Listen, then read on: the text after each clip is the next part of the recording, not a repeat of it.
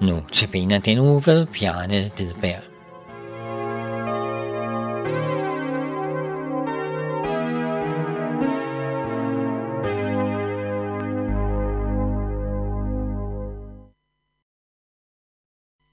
I Matthæus evangeliet kapitel 14, vers 29, siger Jesus, Kom.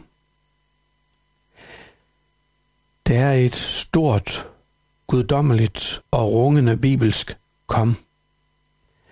Det skal råbes ud over hele jorden. Gud vil have det råbt ud til jordens ende. Igen og igen. Det skal råbes til mennesker. Gud er helt vild med mennesker.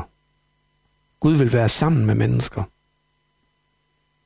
Mennesker, som har hørt dette råb, har flyttet sig, har sluttet sig sammen, og den Herre, som har bundet os sammen med kærlighedens usynlige bånd, vender vi os imod, og lige så indtrængende beder vi til vores Herre, kom snart, Herre Jesus. Jesu klare kom, rettet personligt til disciplen Peter, som jeg indledte med, gjorde, at Peter sprang over reglingen på båden og gik på vandet hen imod Jesus, på trods af bølger og alt sund fornuft. Mennesker kan ikke gå på vand.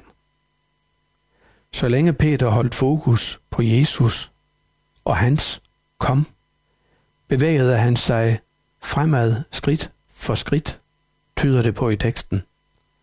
Derfor, hold fokus på Jesus, når han siger kom. Det går let for os, som det gik for Peter.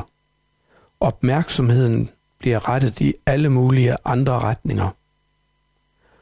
Og så er der pludselig langt til bunden af søen. Og dernede lever mennesker ikke. Jesus vil, at du skal leve.